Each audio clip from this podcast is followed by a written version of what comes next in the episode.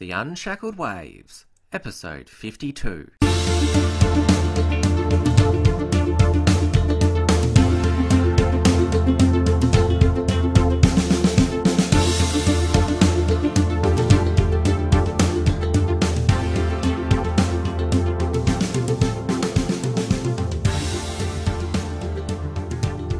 Hello and welcome to the Unshackled Waves podcast.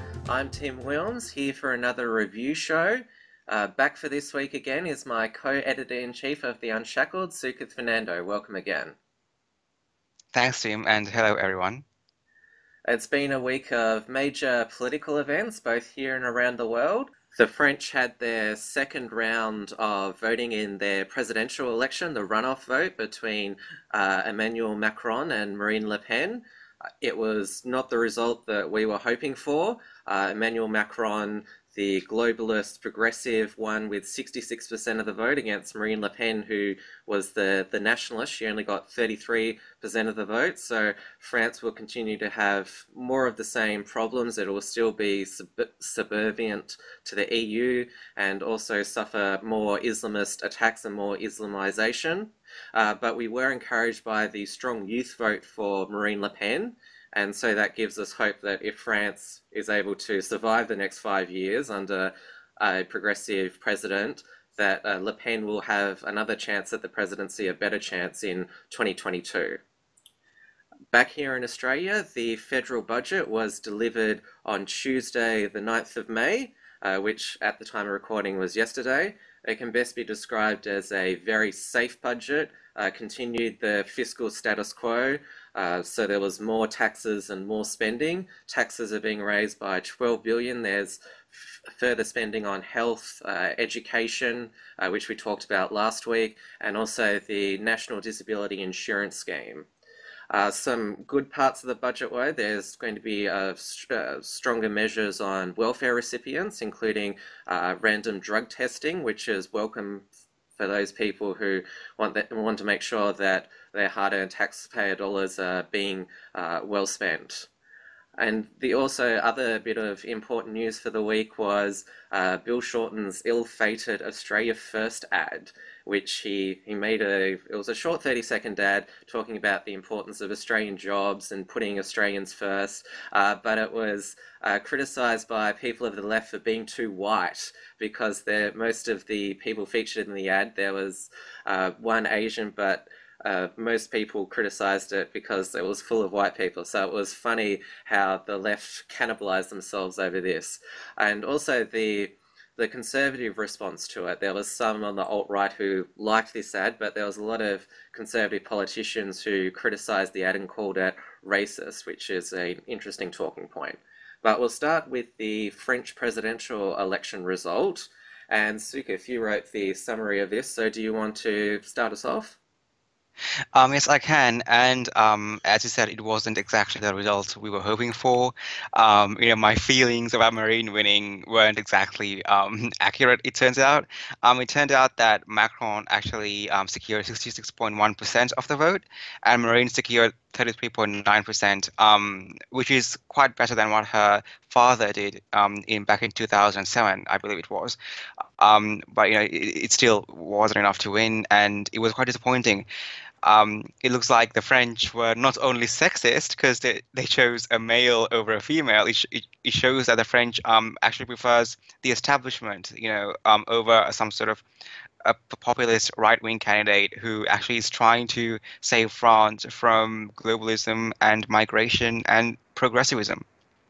Uh, there, there was a lot of uh, progressives and even some uh, people on the on the right, if you can call them that, who were gloating mm-hmm. over over this result, saying how you know the right is not as resurgent as you've been making out, and saying that we were all triggered by by the reaction. I mean, we were disappointed, no doubt, but we were no way hysterical like the uh, SJWs were after Trump won. Exactly. I mean, we didn't see any Marine supporters protesting or marching in Paris streets. I mean, everywhere around the world, there was a women's march against Trump in, every major city in the Western world. Um, but in in Paris, you know, in Paris, in France, there was nothing. There was nothing like that, um, and that was the source of various memes that compared us to the left. Um, but yeah, I think uh, it shows that ultimately that shows that the right is, you know, the civilized part of the spectrum. It is quite disappointing to see that many people who call themselves right wingers um, actually happy that Macron won over Le Pen because let's remember that Macron is ultimately more I suppose more free market than Marine is in terms of trade, especially. I mean, he is pro EU, so I suppose there are people who are, I suppose you would call them neoliberal, um, who would who are much more happier that Marine won. Uh, sorry, Macron won over Marine. Uh, and it's also worth uh, going into why uh, why Macron won and uh, why he won so convincingly. I mean, uh, France it, it's a country at the moment which is besieged by Islamism. I mean. Uh, ISIS was nearly as popular as the the outgoing president. I mean, they suffer a terrorist attack nearly every month now. Yet they chose to go with the candidate who said nothing's wrong. Uh, let's just keep going with the with the status quo.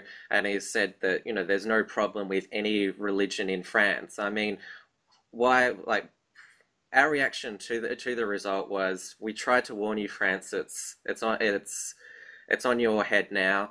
Uh, and so why did they continue to just go down the same path? Well, I think well France or from now on it'll be called Francistan. Um, I think uh, the thing is, French voters um, preferred someone who's pro EU. Let's remember, globalism is rampant in Europe right now. Maybe not the UK. UK isn't as globalist. Um, uh, which, which, is quite which is quite nice to see. But in the, in mainland Europe, in mainland Western Europe, globalism is rampant. In France, especially, um, the ties to the EU are much higher. And I think the thing is, people, I mean, the only thing I'm getting is that people um, who voted for Macron are actually much more um, sort of, they, they prioritize the, the free trade, the EU, the globalism over any of the cultural um, vulnerabilities that France is facing, um, and that's I think that's the problem. I mean, I mean, if you look at the statistics, it was actually the older voters who mainly voted for Macron. Um, and the thing is, that itself gives some hope, which I will go into later. But it was the older voters who voted for Macron, and um, Marine didn't get, get many votes from those from that particular demographic.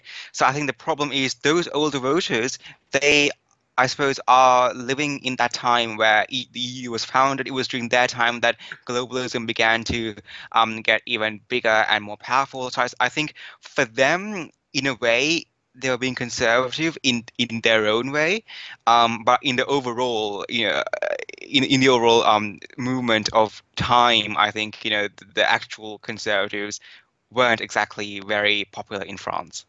I mean, the difference between uh, France and the United States, where uh, Trump was able to win, is the fact that uh, in France the entire media was against Le Pen. I mean, there was uh, so, so, much uh, smears against her, and uh, there there is no no real alternative media in France that was able to propel tr Trump to the White House in the in the United States, and it's also the fact that yeah, the the French people there it's been more ingrained in them that uh, the European Union's centralized globalism is good, where the people of the United States are always much more skeptical of of centra- centralized power and uh, giving uh, giving more power to the to the politicians and glo- uh, global institutions.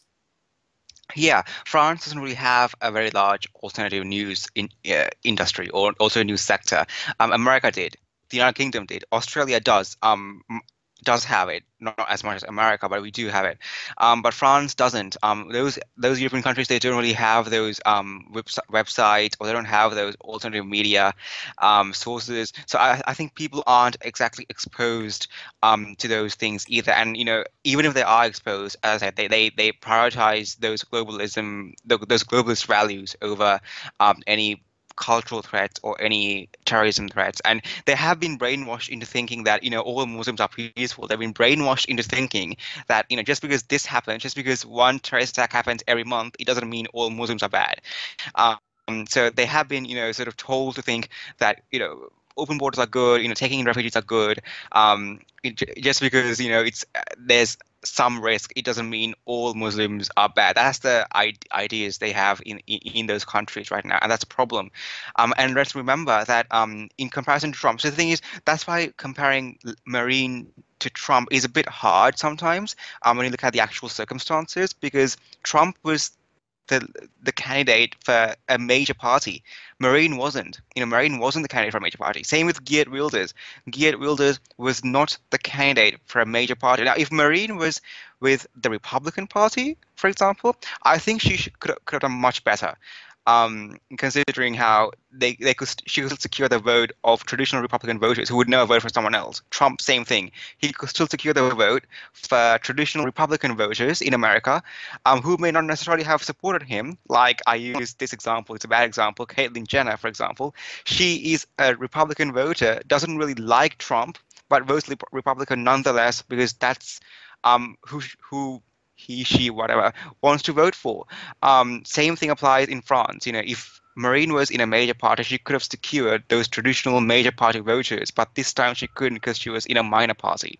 I mean, even the the so-called conservative uh, candidate Fillon, he uh, backed uh, Macron. Uh, so yeah, it was she didn't have any mainstream support behind her. Yeah, I mean that was very disappointing to see that Fillon actually backed you know someone like Macron or someone who's closer to him in social issues at least, um, who is which is Marine, um, and I think that just shows that again that that says the whole point. That sort of you know revealed the entire problem here. The fact that the economic neoliberalism. I know it's a contested word. I know some people are saying that's a bad word. Some people are saying it's it's a correct word. But you know the economic neoliberalism that we see um, is powerful in Europe thanks to the EU, thanks to the globalism. So I think those factors, the economic, the economic um, arguments for them are much more important, which is why I think Fillon actually um, supported Macron. Yeah, it's it's definitely. I think we can conclude that globalism it's it's much harder to defeat in, I'd say, mainland Europe at least. I mean, mm. the UK has always been a bit different because like they still yeah. use the, the the pound, but we've seen the Dutch election this year where Wilders didn't do as well as we'd hoped. Uh, we, we still hold out uh, hope that Germany will, will make the right decision later in the year. But yes, it's, yeah. it looks like it's gonna it's gonna take uh, for things to get a lot worse in, in Europe before the, the people are, are finally going to wake up. But what does give us hope is that the youth are beginning to, to wake up and they voted for Le Pen in large numbers. That's right. Um, in fact, the, the, demographic breakdown of the election shows that 44% of 18 to 24 year olds actually voted for Marine Le Pen. Um, that gives us hope. In, and this, in second place were 35 to 49 year olds who and 40% of them voted for Marine.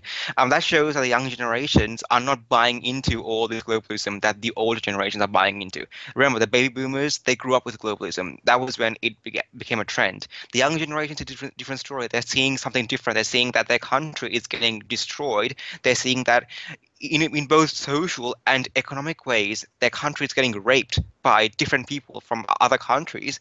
Um, you know, so younger people are actually much more aware of the problems, and they don't give in to those globalist arguments because for them, they are able to see. Surprisingly, I mean, surprisingly, I would expect older people to actually know this, but surprisingly, it's the younger people who are out now able to actually see what's wrong with their country.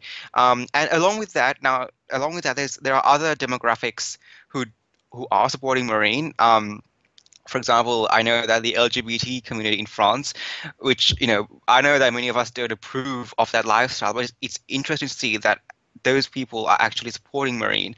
Um, but ultimately, it's not surprising because they're able to see that Islam and Islamic terrorism and Islamism in general is actually a threat to their own lifestyle. And in fact, I know that around um, almost 30% of Parisian homosexuals voted for Marine, while only 16% of heterosexuals voted for Marine in Paris.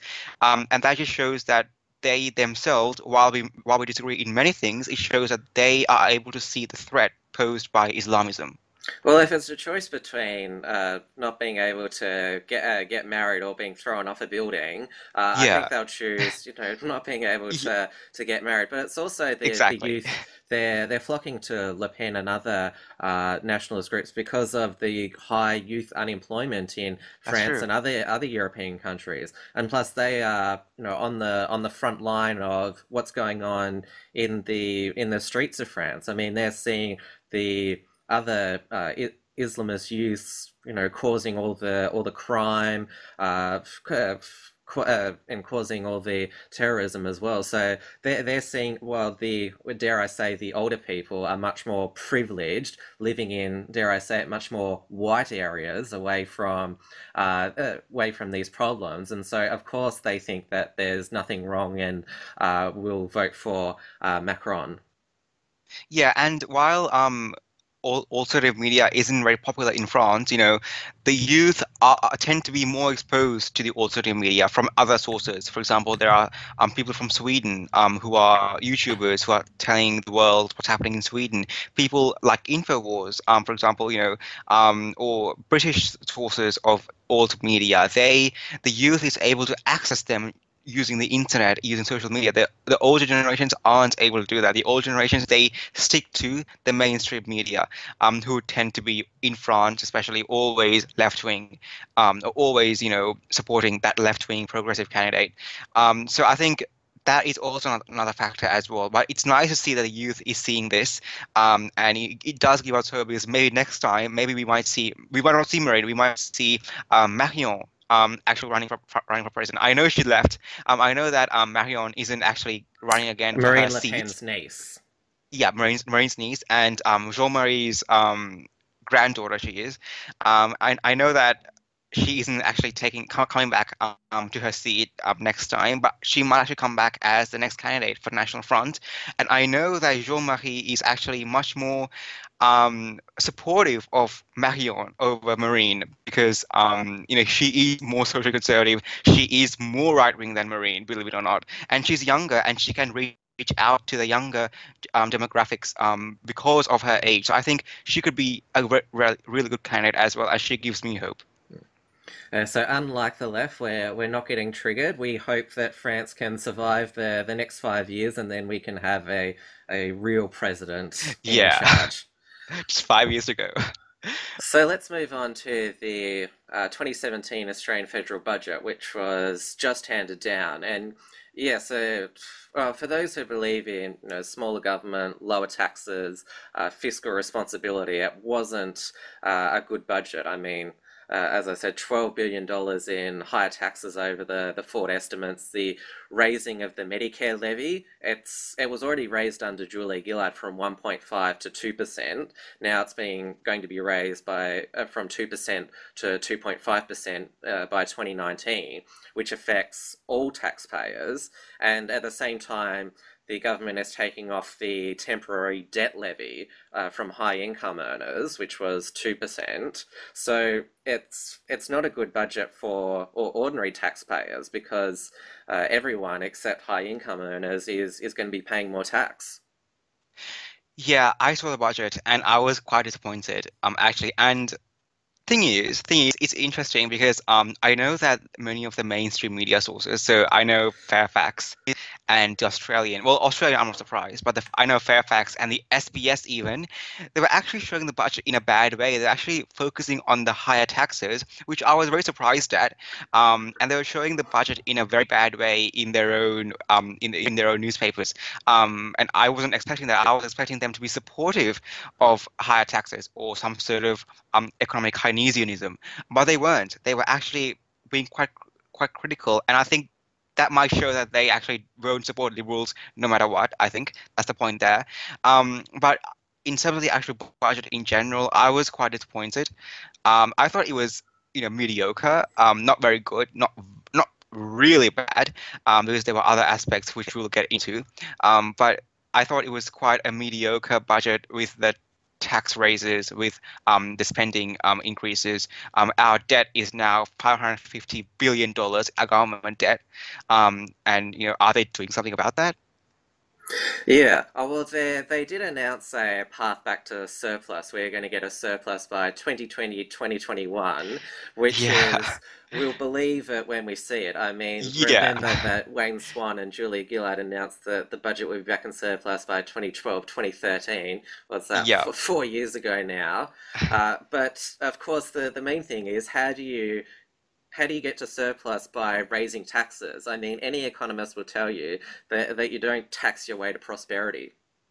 Exactly. I mean, you're meant to. This is a time where you're, you're meant to cut spending and cut taxes so that actually you can um, foster economic growth in the country and therefore actually raise more revenue in the long run, even though you have lower taxes and, of, course, by having lower spending. Um, that's what a right-wing economist would tell you. But then, of course, we know that the Keynesians are the dominant um, economists in this country, at least in Europe and in Australia mainly. Um, so, you know, I'm not surprised about this. I mean, they infiltrated the Liberal Party as well. Um, many people were actually um, complaining that you know this is this isn't something you would expect from the Liberal Party. I mean, they they don't belong. Morrison doesn't belong in Liberals anymore. People are saying that, um, and I get that. You know, this isn't some this isn't the right wing economic the, the conservative plan I would expect from the liberals. Um, but you know, I think they're trying to um, sort of. I think one it's a political motive as well, probably because they're trying to sort of tell the Australian people who are more left wing that you know they're trying to sort of uh, get the budget back in balance in in in a different way, which. And I'm not sure about. I I feel like that's going to be even more regressive. Yeah, I mean they introduced the, the bank tax, uh, which uh, uh, which they hope will be ele electorally popular. I mean I can see the temptation uh, of it by ordinary Australians, but of course banks are just going to pass uh, that tax on to uh, their their customers, so that's not going to work at all. Um, they also uh, raise taxes for foreigners. There's going to be a tax on bringing in foreign workers, and there's also going to be a tax on uh, foreign uh, people who own property in Australia and leave it vacant, which I suppose if you're going to raise taxes, at least raise it on foreigners. Yeah, So yeah. make sure that Australians have, have an advantage over, over foreigners when it comes to economic opportunities. Yeah, um, I personally like the tax on foreigners. Um, you know, I, I, I like that. I think, you know, we need to, um, we'll get to this later on as well. I think we need to, you know, sort of put our people first and put Australia first. Um, again, is it is it suitable for this time where we have where we have 550 billion dollars debt? Um, is it is that sort of tax suitable? I'm not sure. Um, although I do support I do support it in general. Um, even though for this situation it might not be appropriate. Um, but yes, I think the the problem is that you know they, they, they do have all these you know sp- spending and they have all, all this uh, spending increases and I think that's the biggest problem we have today. Um, and you know people are asking maybe it's more of a left wing budget or something. Um, it does sure look like it is. Yeah, uh, uh, that, uh, that's what uh, a lot of media commentators and uh, especially those on the right have been calling it uh, a Labor budget. There's all these memes of uh, uh, of the Liberals saying to Labor, "Hey, can we copy your homework?" Yeah, yeah, yeah. I, I saw that. I saw a meme saying, um, you know, there was the, the Communist Manifesto, and then the liberals you know, asking Marx, "Can you copy your homework?" And then the and then you have the budget for 2017. Um, that was an exaggeration, obviously, but um, you know, I, I I get the point. You know, I mean, I I do think in some ways it is a Labour budget. I just think that when it comes to some areas of the budget where they have more requirements for drug recipients, for example, that is not Labour. Um, you know, where they have um, cost to foreign aid, I think that's not a Labour. That's not Labour. But overall, it does look like a Labour budget. Yes. Uh, Scott Morrison was asked uh, asked about uh, uh, what do you say to people who say it's a Labor budget, and his response was, "Oh, well, if people think that, then the Labor Party should vote for it." And he said he was proud to deliver a budget which was non-ideological, basically saying to you know free market supporters of the coalition, you know, I don't care what you think.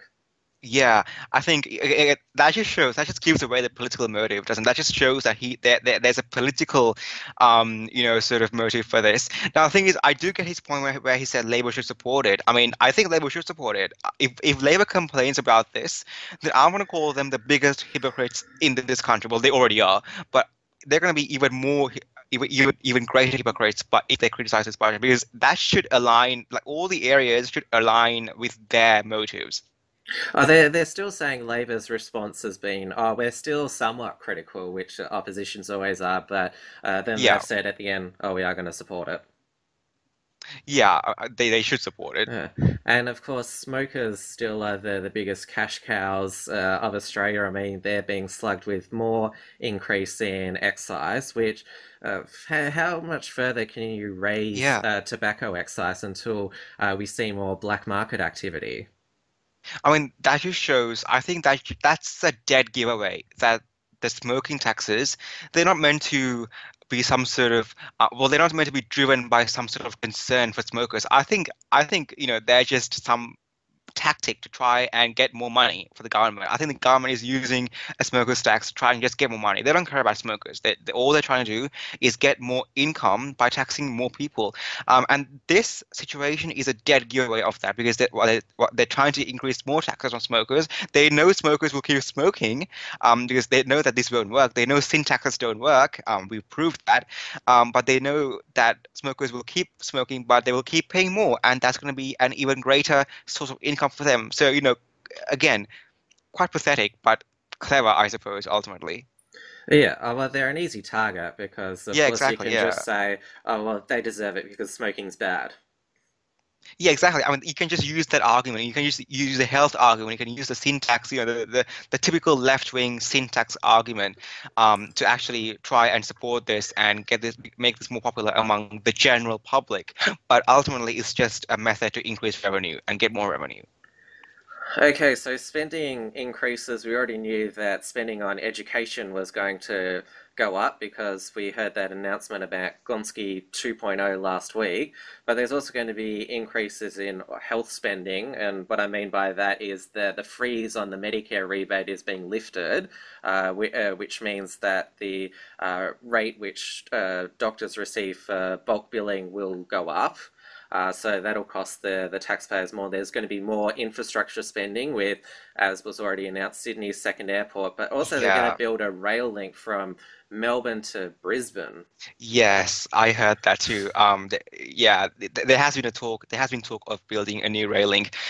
Completely completely unnecessary. It's just a waste of money.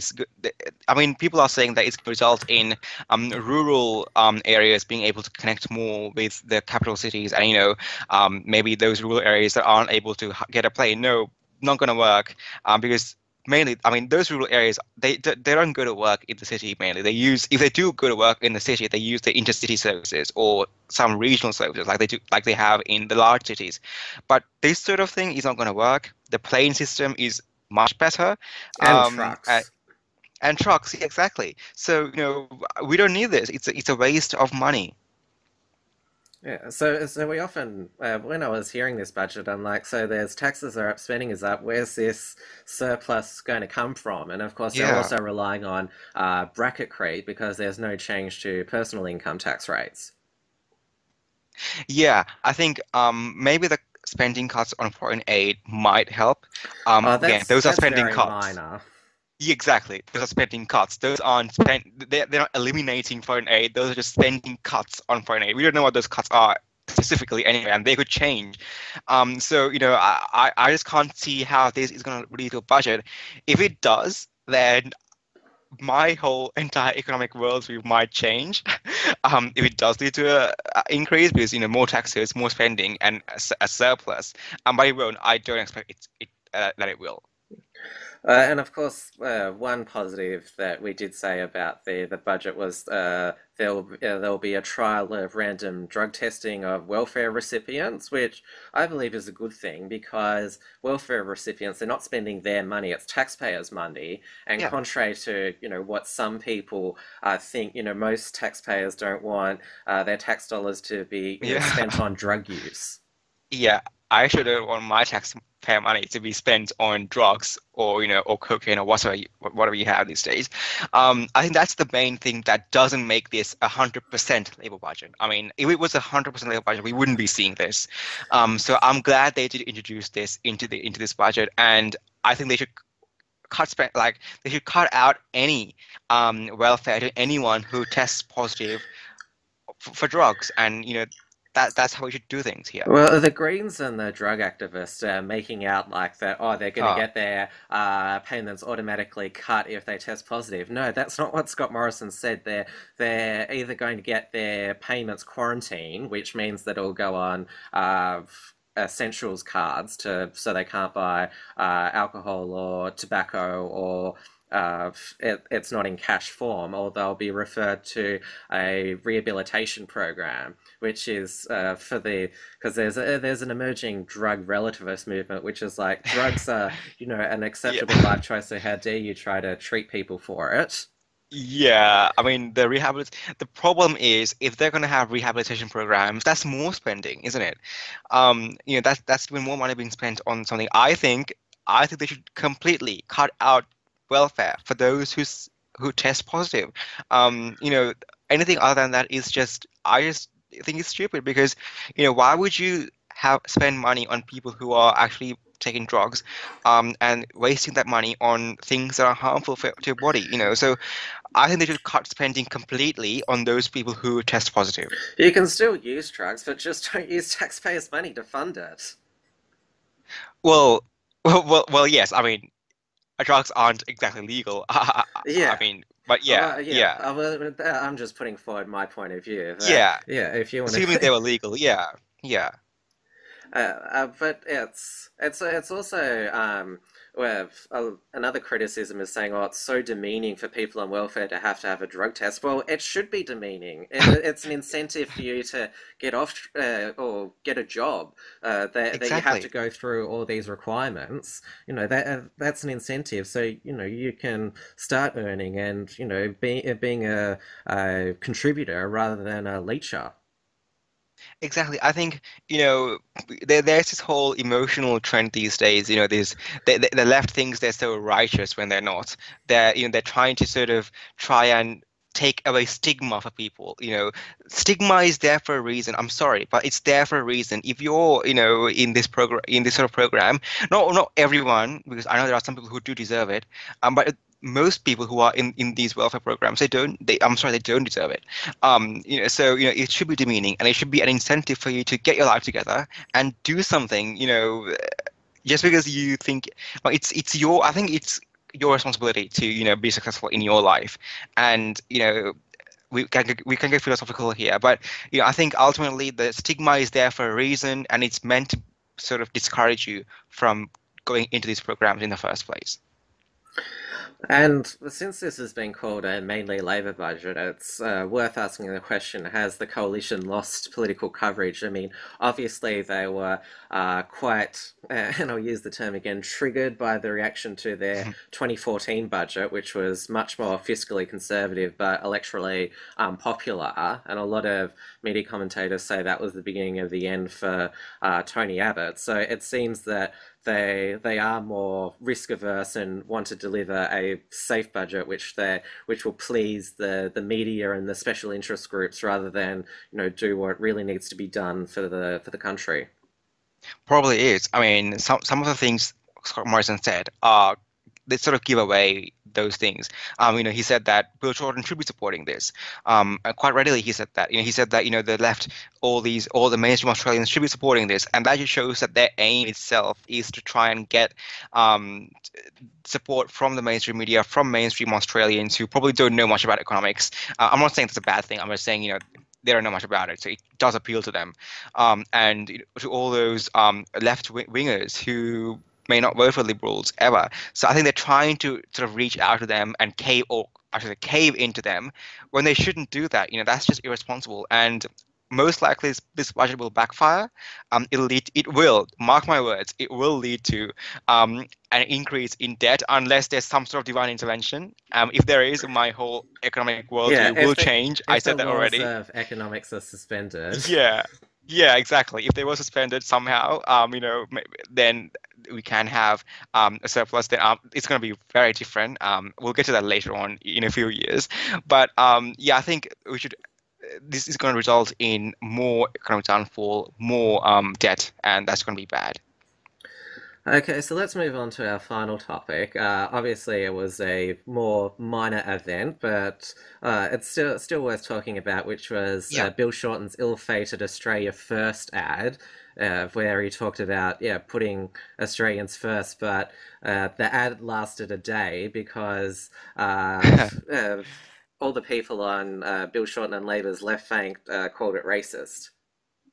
Yeah, I think yeah, many people, including many liberals, called this ad. Well, I, I suppose those liberals were capitalizing on this, but they did call it quite racist because um, you know, uh, most 99% of the people in that ad were actually white Anglo-Australians. So I think there was one Asian w woman in there.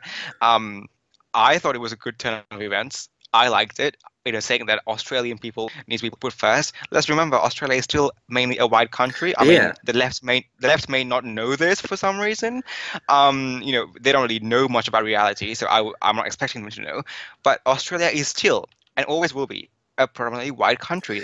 Oh, I hope it will be. So, you know, I think um, having the main ethnic group in that ad as the dominant ethnic group in that ad, I think is, is a good thing.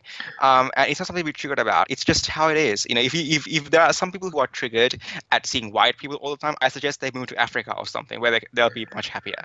Yeah, uh, most most people pointed out that the the ad did reflect the ethnic mix of Australia. I mean, Australia is still ninety percent white, even Yeah. though uh, in the media, like you know, where we, we see you know multiculturalism everywhere. Maybe maybe they should have put um, you know a woman in a headscarf in the ad. Yeah, they should have. I mean, yeah, exactly. That's the only way. The only way. That's. I think that if you read between the lines, that's what they were asking for. You know, to have a Muslim woman in there, maybe have a black woman in there. Well, no, sorry. If you want to see black people in in ads, move to Africa. If you want to see if you want to see Muslim people in ads, move to the Middle East. I mean, I don't want to be racist. Okay, I'm a brown person, but but the thing is, you know, you, sh- you countries have dominant ethnic groups, and you should respect that. Um, and if there are people, especially non-whites, who are complaining about this ad, I'm ashamed because they wouldn't want to see foreigners in their ads, would they? You know, they in their own countries' ads. They wouldn't want to see that. They would want to see their own ethnic groups in their countries. So I mean, they're hypocritical, and they're asking for white for white people to remo- to be removed in their own media, um, and that's just I think is quite pathetic. And if you if you come to a predominantly white country, then you should expect things to be done in a white way. If you don't like that, you can, you know, sort of go back, I think. Uh, the thing I found hilarious about this whole uh, saga was uh, the left's uh, cognitive dis uh, dissidence Mm, is is the fact that uh, they, you know, want to put local jobs first, local people first, yet they mm, support open yeah. borders, uh, multiculturalism, and letting in uh, more refugees. So how, how can they, you know, claim to want to put locals first, yet they support basically opening up the, the borders? Yes, that's that's the problem. I don't even know if the left wants that anymore. I mean, it's very, it's it's it's that's what makes them hypocritical. Um, we have them wanting to put people here first, which is a good thing. Um, and that's not, I mean, that's not exactly, we should clarify, it's not a left-wing thing to do. Um, but, you know, they, they generally did want that always, but now they want open borders. They want, um, they, they, they, they shout out racism and, and misog- oh, sorry, misogyny. They shout out xenophobia all the time. Um, but then next minute they're asking for, pe- for people in this country to put first. That doesn't make sense. Um, and that's why they're hypocritical.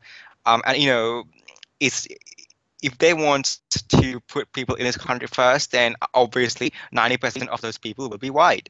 Um, and so, and that ad, I think, um, reflects that. And let's remember, another thing is that the Greens, who are, I, I suppose, the the epitome of the left in Australia, they condemned the ad for being too white. But if you look at the Greens in Parliament, all the Greens members in, in, in both the um, upper house and lower house, they're all white. They're all white. Okay, so they don't have any right to criticize Bill Shorten, um, who um who whose uh, respect towards him I've increased. Um, and you know, I think th- they should fix themselves maybe if they think this ad is too white. Yeah, uh, it's it's uh, the Greens also they support uh, getting rid of four five seven visas, so they're Yeah, also uh, hypocrites in in this regard as well. Uh, exactly. Yeah. yeah, so the yeah the ad lasted a day, and it was interesting that uh, conservatives uh, were more than happy to uh, call uh, Labor uh, racist, and uh, sa- uh, said that uh, th- uh, this is because the Labor Party was uh, back uh, back fifty years ago were a supporter of the the White Australia policy. I mean, Cory Yeah. Bernardi came out uh, hard hard against this ad, and it was interesting that there was some on the alt right who were disappointed in uh, conservatives' reaction to this ad. Yeah. I was. I mean, I was very disappointed. I expect this thing. I this is something I expect from the right. You know, I expect these as from the right. I would expect Cory Bernardi to actually say something good about Bill Shorten. But I think, I think, as I said earlier, I think they're capitalizing on this. They're capitalizing on this anti-labor um, media backlash we saw these past few days, um, and trying to sort of make them look bad. But that's bad. I mean, that's just that quest makes me question my support for people like Cory Bernardi. I mean, are they there to um, promote conservative values, or are they there to just pick on labor all the time and use any anything anything for as an opportunity to put them down? Because sometimes, I mean, you there sometimes are situations where you will agree with people on the other side of the spectrum, and this is one of those situations. You know, I agree with, with this ad, um, and I expect Cory Bernardi and other conservatives to agree with this. Um, if they don't, then I question their motives in founding a new party and going off trying to um, appeal to Australians. But as I said, uh, I think in a Facebook discussion, that that Cory Bernardi he he supports skilled migration. He's a free market conservative, so of course Yeah, he's he's not going to like uh, these you know putting Australian uh, jobs first uh, ads. So I wasn't surprised by his uh, criticism, and I think that you know it was it was genuine from him. And yeah, probably the the alt right they're going to be disappointed if there's uh, uh, not that many uh, politicians on the right who are going to support their cause. Yeah. I mean, yeah. I think the thing is, you know, of course, Cory would support skilled migration for economic reasons. I'm saying using the racist um, argument, you know, that's just something I don't expect from him at all. Um, but yeah, I think um, the alt-right thing is many people in the alt-right used to be Labor Labor supporters, um, and this is what they expect from Labor, I think, um, because as you know, surprisingly, I mean, it's quite surprising, but Labor was the main proponent of um, the uh, White Australia policy um, since even as recently as 50 years ago. So I think um, you know many of many of those people who have become disillusioned by Labor's progressive turn have um, you know become alt-right and supported Pauline Hanson or Jackie Lambie. Um, so I think uh, the thing is you know that uh, I, I would expect many alt-righters to support Labor in this in this new direction. Uh, I, I think the lesson that we can take from this is that uh, you can't rely on or the, the progressive left to put uh, a, a nation's people first. I mean, obviously, Shorten's trying to emulate Trump's America first, Yeah, but because yeah, of this contradiction in the left that oh we support open borders and multiculturalism, like you've, I've no ordinary Australian is going to take Labor seriously when they say we want to put Australians first. That's true. Uh, and when they do, uh, if they do, then the problem is other Labor um, people members in Labor, like um, Anthony Albanese, for example, um, they start condemning their own party, and that just results in them losing even more support. Um, same thing happening with, for example, Labour in the United Kingdom as well. So you know they end up losing their own support when, and it just shows that there there really is no unity. I mean, Anthony Albanese said it's a shocker and said that you know he wouldn't expect his party to, pr- to be promoting this.